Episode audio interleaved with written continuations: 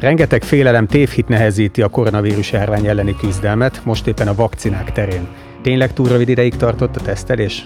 Csak az férhet hozzá az oltáshoz, aki regisztrál. Aki nem oltatja be magát, másodrendű állampolgár lesz? Infektológus és jogász vendégeinkkel segítünk fellélegezni.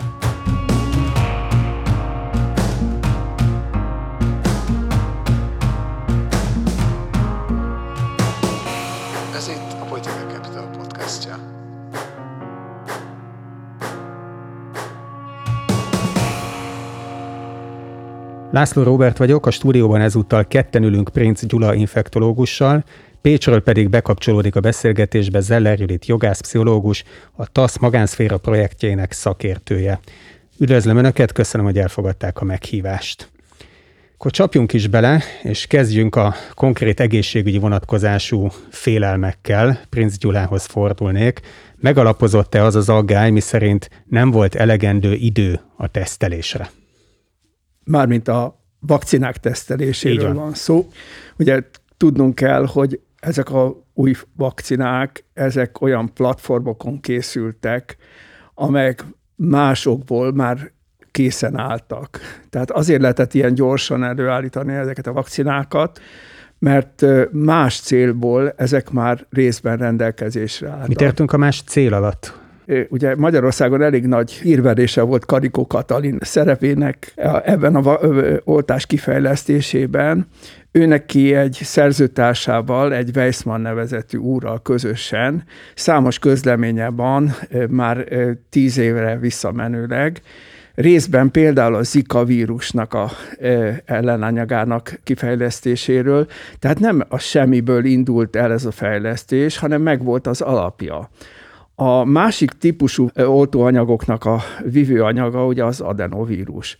Adenovírus, mint vektort már korábban is használták, és az ebola elleni oltás is egy adenovírus típusú oltóanyag. Tehát mind a két közeljövőben Magyarországon is elérhető oltásnak a tudományos háttere sokkal régebbi, mint ez az egy év.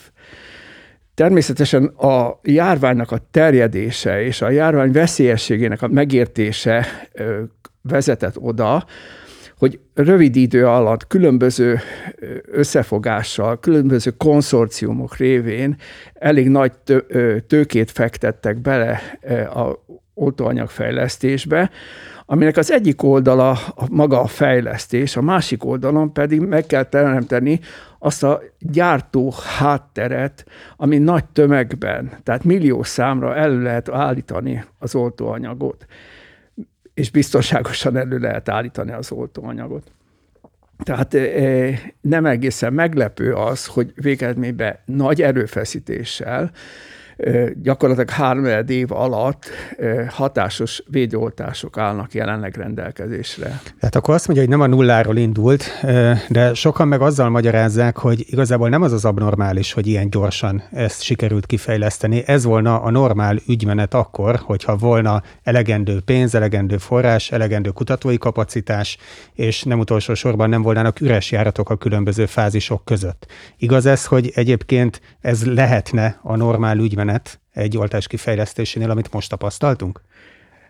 Természetesen lehetne, csak ö, mekkora igény van, hiszen a korábbi koronavírus elleni vakcina, tehát a SARS elleni vakcina is készen állt, de már nem volt rá szükség, mert eltűnt a SARS. Azzal szemben, hogy jelenleg a COVID az velünk van, és valószínűleg velünk is fog maradni egy jó ideig. Van még néhány félelem magával a vakcinával kapcsolatban. Kettőt-hármat említenék csak, nézzük meg, hogy ezeknek mennyi az alapja, mert tényleg sokan tartanak tőle. Az egyik, hogy rengeteg mellékhatása lehet. Mit tudunk erről, tényleg kell letartani ettől?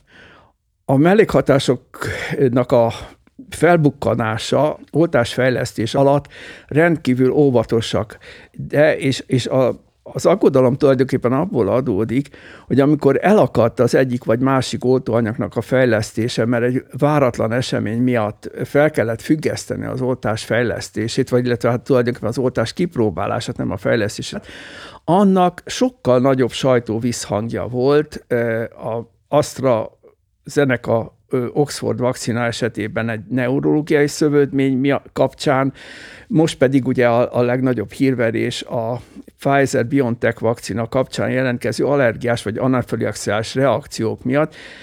Nagyot ment a sajtóban, mind a nyomtatottban, mind pedig a internetes médiában, Ugye ezek, ezek természetesen vele járnak egy védőoltással, és vele jár a mellékhatásoknak a jelentkezése bármilyen orvosi beavatkozással kapcsolatban.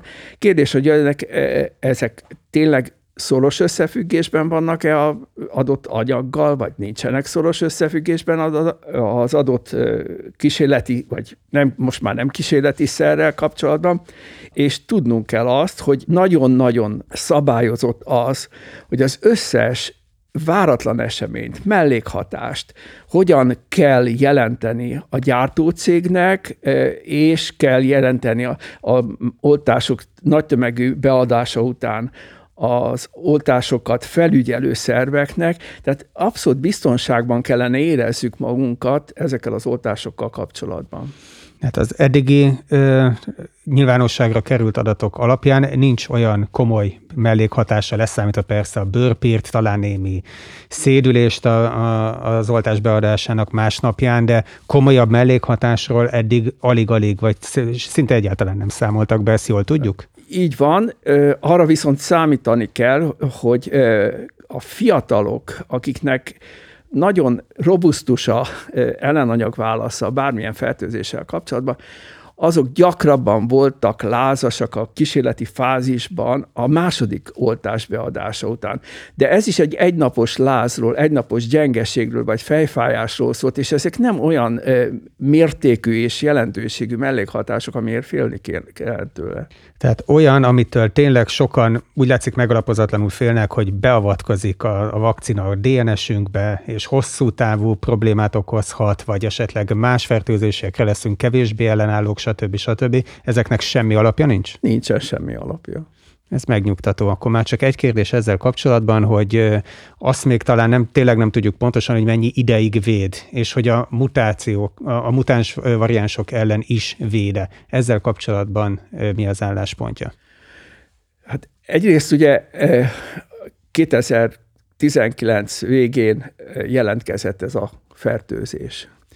Ma nem tudjuk biztosan, hogy akik átestek rajta, mennyi ideig védettek. A legfrissebb szakirodalmi adatok azt mutatják, hogy legalább három, de inkább hat hónapig rendelkeznek megfelelő ellenanyagszinttel.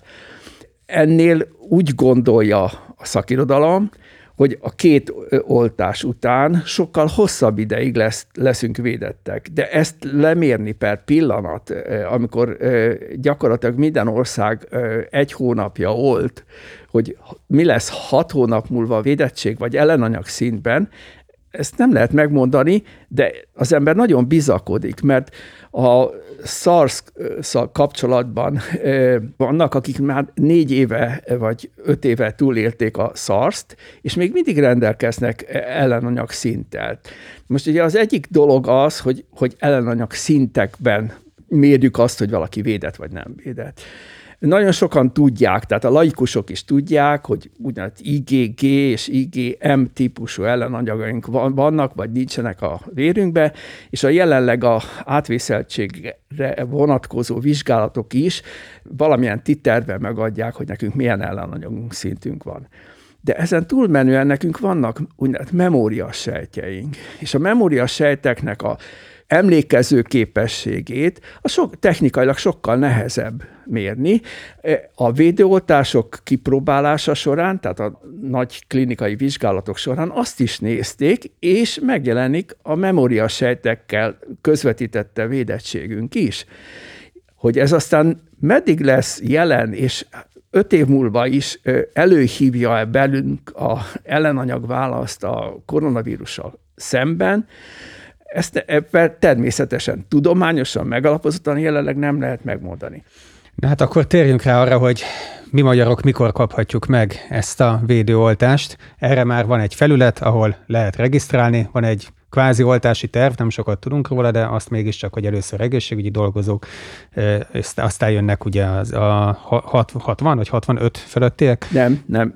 Az első kör valóban az egészségügyi dolgozók, a második kör, és ez, ez a törekvés, hogy a szociális otthonokban élők és a szociális Igen. otthonokban dolgozók kapják meg, hiszen a a legdrámaibb halálozások éppenséggel a szocotthonokban voltak, Spanyolországban, Olaszországban, Egyesült Államokban is.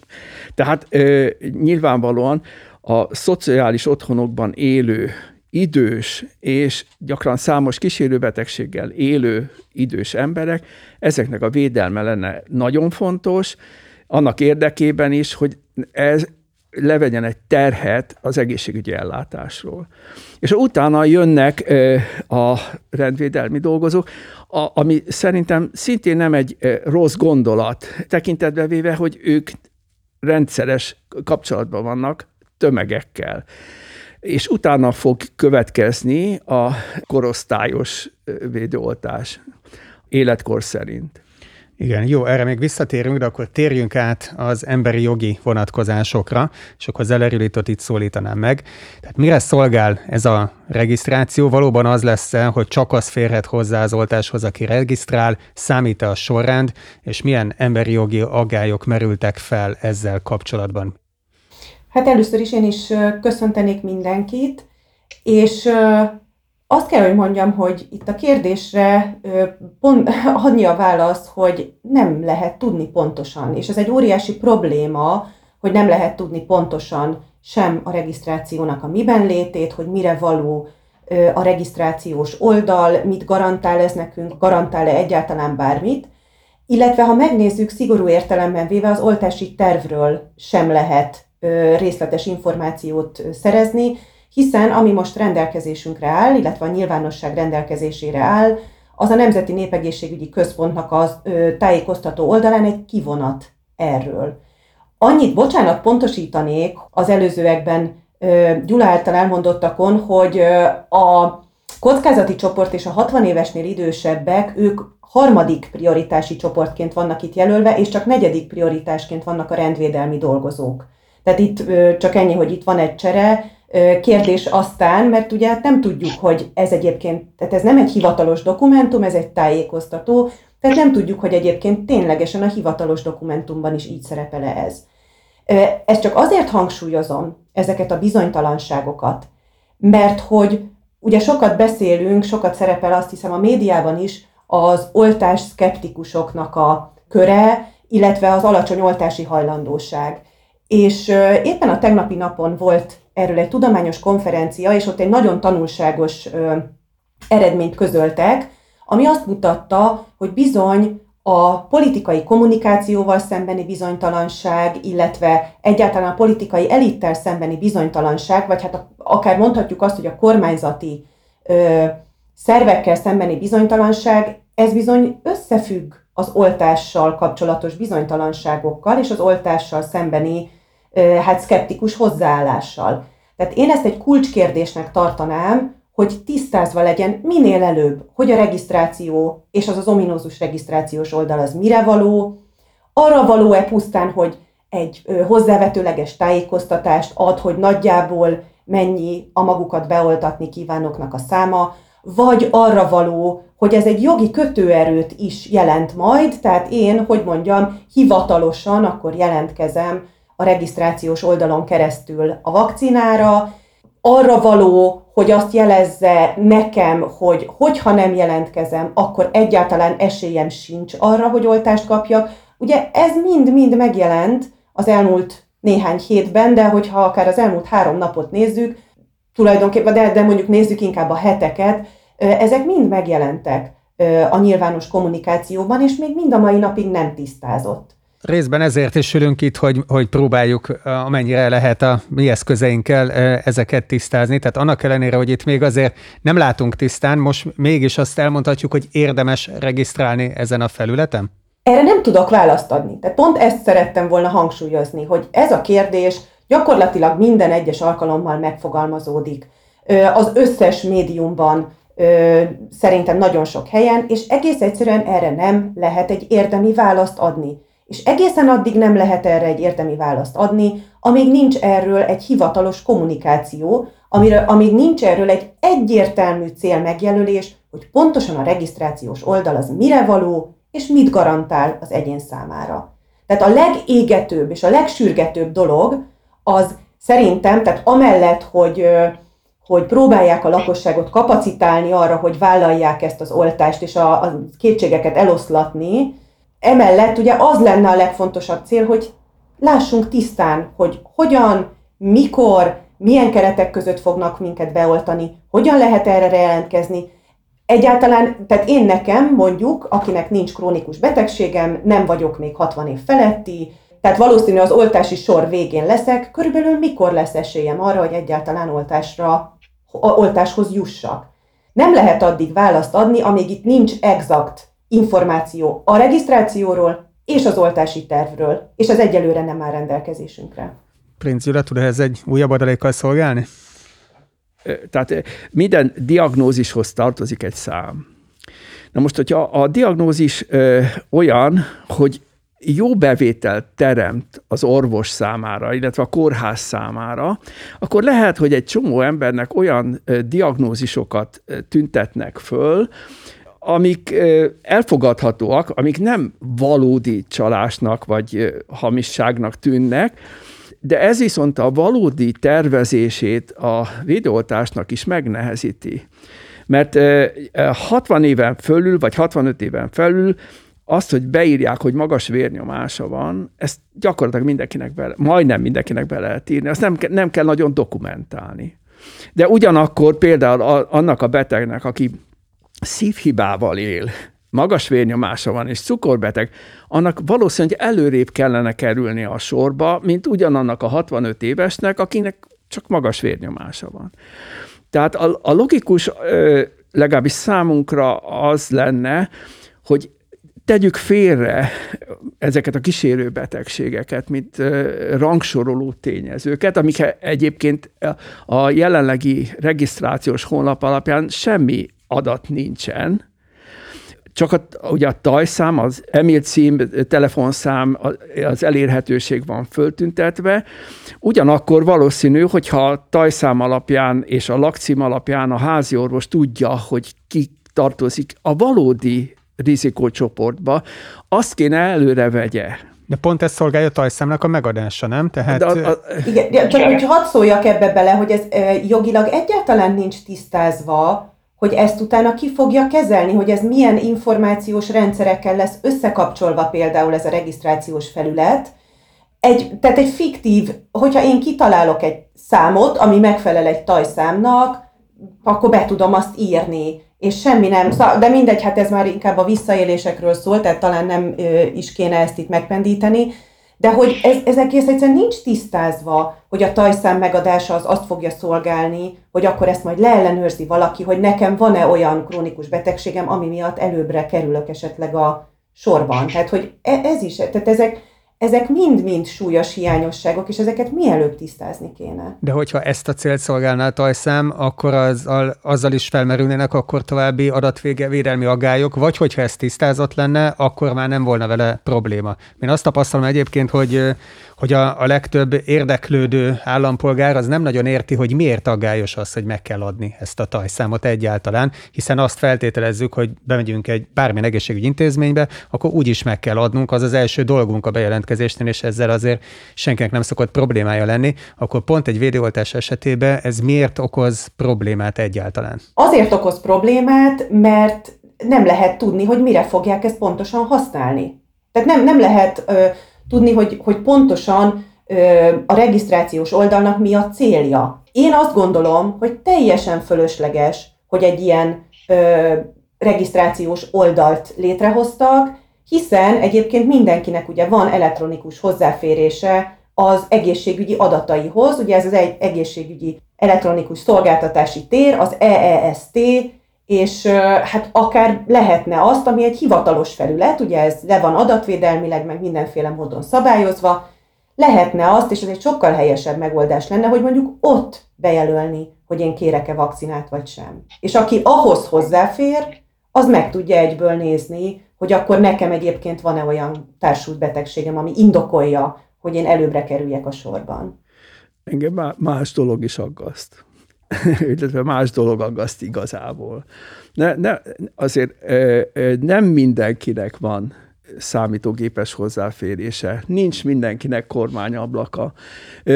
Nem biztos, hogy a legelesettebb embereknek Magyarországon eljutott-e a tisztifőorvos levele, és képes-e azt vissza, megválaszolni, érdemben megválaszolni.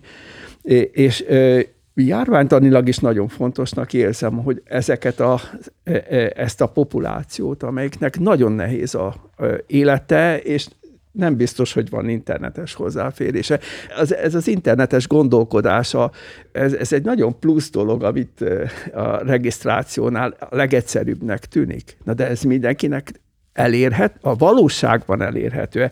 Elvben igen, de gyakorlatban elérhető nem is érti, vagy ért, értheti meg tulajdonképpen a, a nem jól képzett ember azt, hogy mi, mi a jelentősége a védőoltásnak. A védőoltásnak nem csak az a jelentősége, hogy engem megvédjen, hanem azt is jelenti, hogyha sikerül átoltani a lakosságnak nagy részét, illetve hát sikerül eljutni a nyájimmunitáshoz, akkor ez óriási terhet vesz le az egészségügyi ellátásról, és amellett pedig megnyitja az utat a, a, a gazdaság nyitásához, és a normalitáshoz, a normális élethez való visszatéréshez. Amellett pedig azt nagyon-nagyon figyelembe kell venni, hogy a tömeges oltáshoz logisztika kell, rengeteg oltópontnak a felállítása, nem csak a, a megteremteni a oltási hajlandóságot a lakosság körében,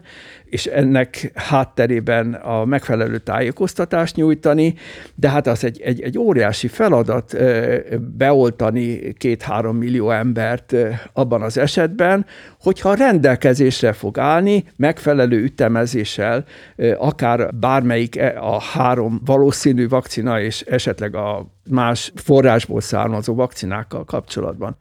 Pont erre szerettem volna rátérni, hogy számol, számoljunk egy kicsit akkor ezzel, mert most egy bő két hét alatt be, beoltottak, mint egy 70 ezer embert. Lehet, hogy most már 70 valahány ezer ember. Ezt akkor nem olyan nehéz kiszámolni, hogyha ez csak egy picit megy gyorsabban, és nem sokkal, az havi 150 ezer ember, hát az éves szinten két millió sincsen.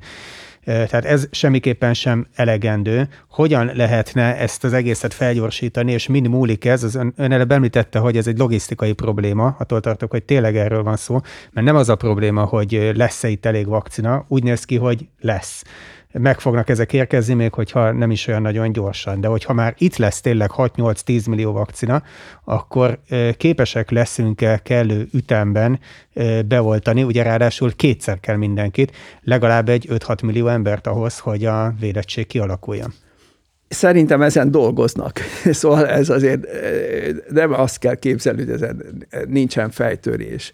Tehát akár az oltópontoknak a számának a növelésében, akár a, a erre felkészítendő egészségügyi személyzet vonatkozásában vannak tervek, és, és szerintem meg fog teremtődni, de, de ennek azt hiszem azért mégiscsak az egyik kérdőjele, hogy mikorra álljon föl az a csapat, az a tömeges oltásra képes csapat, amelyik egy hétvégén beolt X mennyiségű embert, és három, három hét múlva, amikor a második oltást be kell adni, ugyanazt a mennyiségű embert be fogja tudni oltani. Hát ez a kérdés, hogy lesz-e elég ember, aki képes beoltani több millió honfitársunkat. Tehát maga az oltás az egy, eh, eh, ha eh, fel van szívva a vakcina, ez egy pillanatnyi beavatkozás.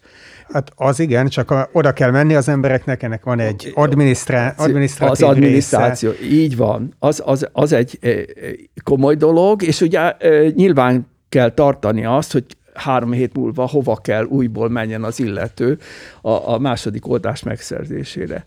Ehhez kell, kell egy, egy internetes felületet teremteni, meg, meg, meg kell Amit tisztáztunk, hogy nem elég, mert sok ember ugye nem nézi, nem ott érhető el, de hát igen, hogyha nemzeti konzultációt ki lehet küldeni minden magyar állampolgárnak, akkor valószínűleg ezt a tájékoztatót is ki lehet.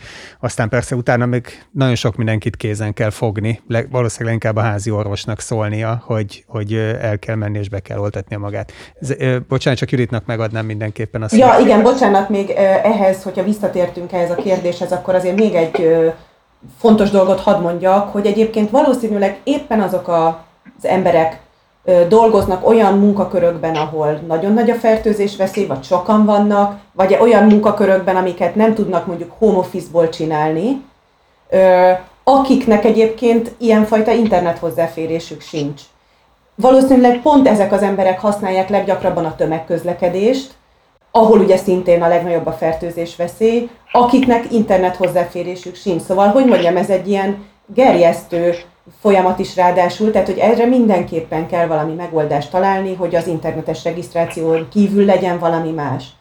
És amit még itt, ami még itt elhangzott, hogy ugye több információ kellene, és talán az is benne volt, hogy több szakmai jellegű információ kellene. Én ezt nagyon, hogy mondjam, szorgalmaznám, vagy nagyon jó lenne, hogyha ez az egész oltási kérdéskör kikerülne egész egyszerűen a politikai szintérről, és átkerülne egy szakmai szintére. Nagyon jó lett volna, hogyha ez a járvány kezelésnél is megvalósul, de most szerintem ez egy kulcskérdés, mert ugye ahogy, ahogy mondtam, tehát az, hogy ez egy, ezek politikai döntések, ezért én azt gondolom, hogy nagyon sok ember az nem is gondolja ezt át akár a szintiszta szakmai érvek alapján, hanem azt mondja, hogy ja, hát ezt akkor egy politikus mondja, akkor ennek nem hiszek, vagy ebben nem bízom. Szerintem, a, hogyha szakmai szereplők jönnének itt most már elő a nyilvánosság elé, az egy nagyobb biztonságot jelentene az embereknek, és valószínűleg hajlandóbbak lennének magukat beoltatni, ami ugye kulcskérdés, hogy mindenki minél előbb be legyen oltva.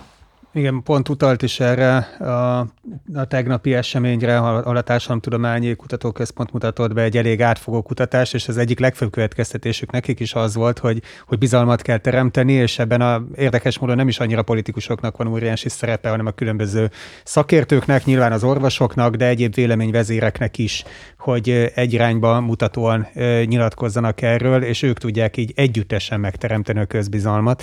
Ennek része egyébként az is, hogy mi, mi most ebben a podcastban erről beszélgetünk. Na, ugorjunk oda, hogyha eljutunk odáig, hogy itt már sok millió magyar ember is, és világszerte több milliárd embert is beoltottak. Na akkor hogyan tovább? Mert azért még egyik pillanatról a másikra nem fog eltűnni ez az egész az életünkből, viszont onnantól kezdve már más problémák fognak megjelenni. Felmerült már ez a ez a kérdés, hogy akkor mi történik utána, lesz ez az úgynevezett zöld útlevél, vagy oltási útlevél, ki hogy hívja, és ez többlet jogosítványokat fog-e adni azoknak, akik be vannak oltva, azokkal szemben, akik meg ezt nem tették meg, mondjuk önszántukból. Egy másik értelmezés szerint itt nem arról van szó, hogy bárki többletjogosítványt kapna, hanem éppen ellenkezőleg az lesz az alapállapot, az lesz a normális, hogyha valaki be van oltva, és hozzájuk képes szenvedhet hátrányt az, aki, aki viszont erre bármilyen okból nem volt hajlandó, és így akkor már egészen más a kép. Rendbe tudjuk ezt tenni, mire számíthatunk? Diszkrimináció-e magyarán? Ez a legfőbb kérdés. Különbséget tenni beoltott és nem beoltott között. Szóval nem biztos, hogy ezt előre meg lehet mondani egész egyszerűen, hogy ez diszkrimináció lesz-e, mert a konkrét helyzetet lehet majd mérlegelni. Ugye pontosan én azt gondolom, hogy itt fontos azért ez a keretezés, hogy akkor most ez többletjogosultságokat jelent, vagy pedig azt jelenti, hogy ö, aki be van oltva, annál már nincs indoka a jogkorlátozásnak. Tehát ott már nem tudok egy objektív okot mondani arra, hogy miért mondom neki azt, hogy ő nem utazhat mondjuk egy külföldi országba.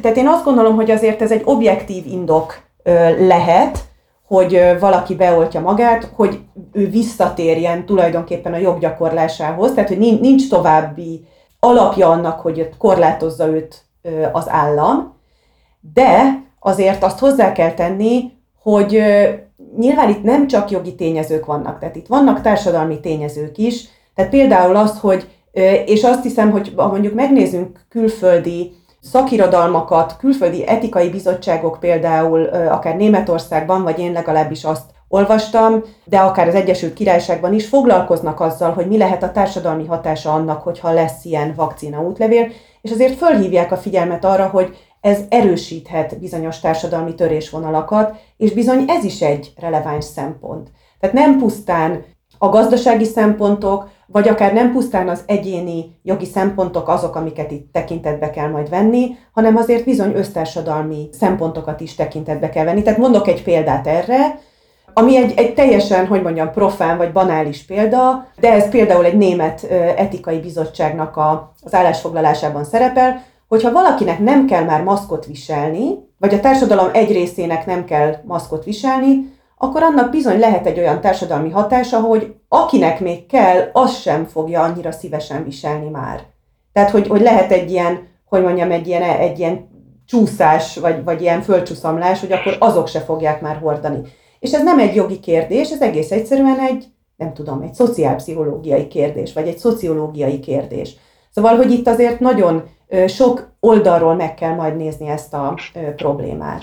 De ha már az alapjogi kérdésnél tartunk, egy légitársaságnak, egy koncertszervezőnek lesz-e joga azt mondani, hogy már pedig ide csak az léphet be, aki be van oltva, lesz szíves felmutatni a vakcina útlevelét? Hát ez nyilván attól is fog függeni, hogy hogy lesz hozzáférhető, tehát hogy mondjuk igazságosan lesz-e hozzáférhető ez a vakcina. Ugye az, hogy most ez ingyenesnek van egyelőre, vagy hát ingyenes a, a vakcina, mondjuk, hogyha ez így marad, akkor azért alapvetően azt lehet mondani, hogy mindenki számára hozzáférhető, és akkor akár indokoltak lehetnek az ilyenfajta privilegizálások, vagy, vagy hogy mondjam, igen, akár lehet így is nevezni. Hogyha bejön az, hogy bármilyen szinten fizetős lesz a vakcina, akkor már ez egy problémásabb dolog, mert ugye ott már azért lesz az, aki az anyagi helyzete miatt nem fog tudni hozzáférni, és ezt is tekintetbe kell venni. Én azt hangsúlyoznám, tehát tényleg anélkül, hogy, hogy ennél konkrétabbat tudnék mondani, azt hangsúlyoznám, hogy itt azért nyilván nem csak gazdasági érdekek vannak, hanem vannak társadalmi érdekek is, ezeket is mérlegre kell tenni. És hát azt nem felejthetjük el, hogy tehát, hogy a, e, e, ezzel az útlevéllel kapcsolatban azért nagyon sok európai állam például szkeptikus volt, éppen ezek miatt a társadalmi problémák, vagy, vagy egyáltalán kérdések miatt. Most azért egyelőre úgy látszik, hogy, hogy mégis van erre egyfajta hajlandóság, mert hát egyrészt valahogy vissza kell térni a normál életbe, valahogy a gazdaságot működtetni kell, de hogy ezek nagyon érzékeny egyensúlyok, azt gondolom. Pénz Gyula? Én ezt sokkal komplikáltabb kérdésnek látom. Arról van szó egyrészt, hogy már tavaszi első hullám után foglalkoztak azzal, hogy adjanak a koronavírus pászt azoknak, akiknek IgG-je van, akik átvészelték és ellenanyaggal rendelkeznek. Ugye e, e, ez megint nehézséget jelentett, mert ugye a, a, például a tömegközlekedésben vagy a kereskedelemben lévők, akik végezték a mindennapi munkájukat, sokkal könnyebben átfertőzöttek és rendelkeztek ellenanyaggal, mint akik home office-ban voltak, vagy pedig otthon bekelték át az első fázist.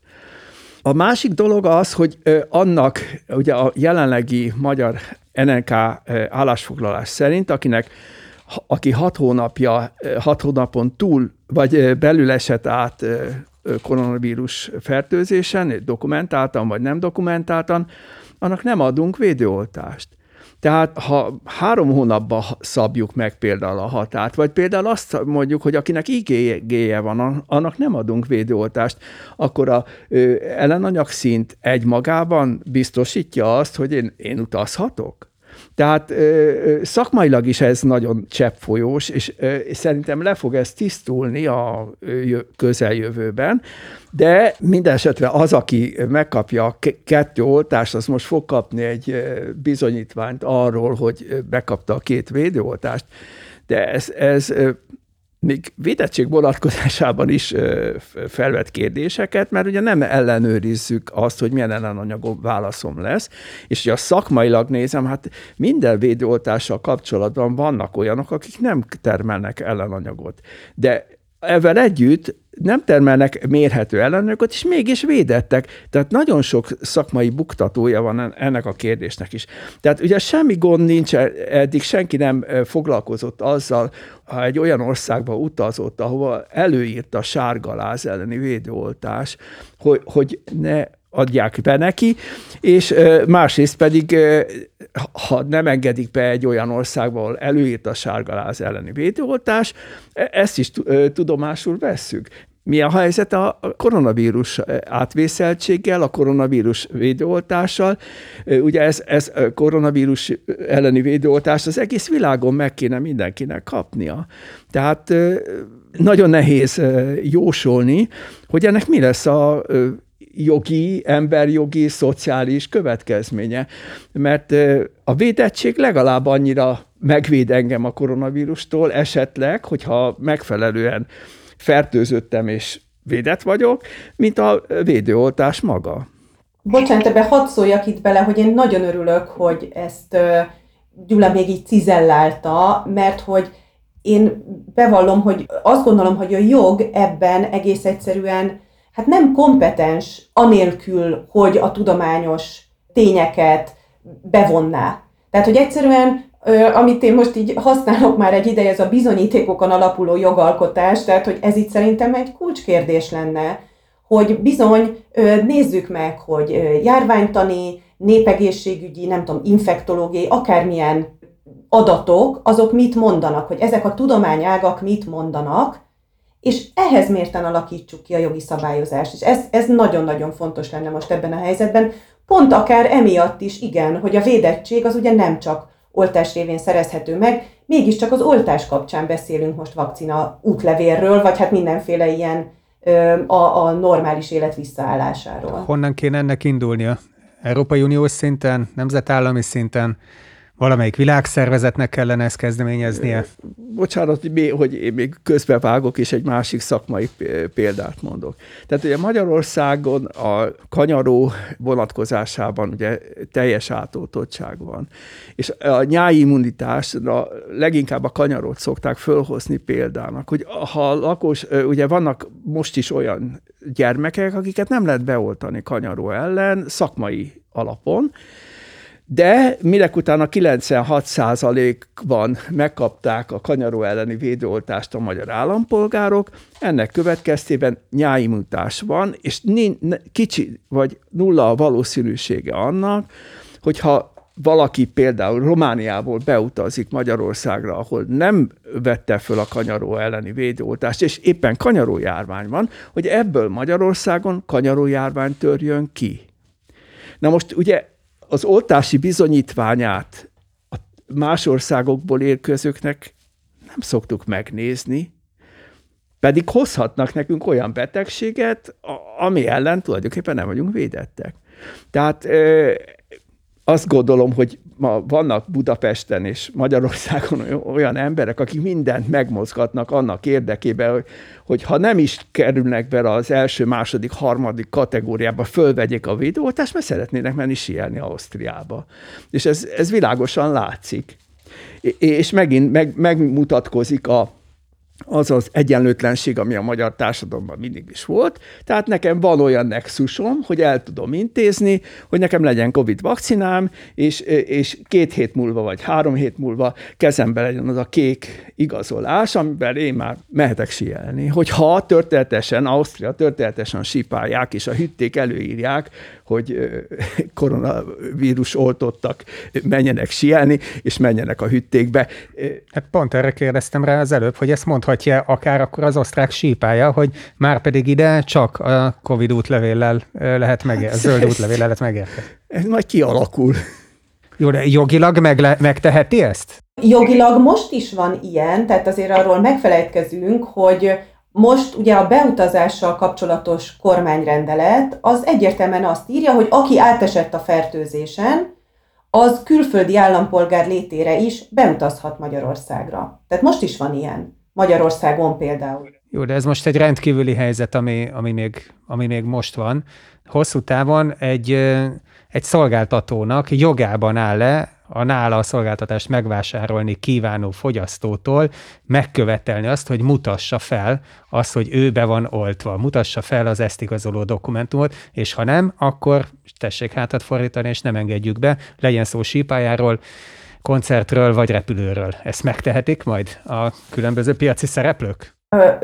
Tehát erre mondtam, hogy itt azért mérlegelni kell majd a objektív indokokat, ugye, ami nem, és az nem csak gazdasági indok, hanem hogy például ott milyen magas a fertőzés veszély, hogy egyáltalán, hogy mondjam, mi a, mi a valószínűsége annak, hogy akkor ott megint valami Halmozódás. Igen, akár, most bocsánat, én nem tudom ezeket a szakszavakat.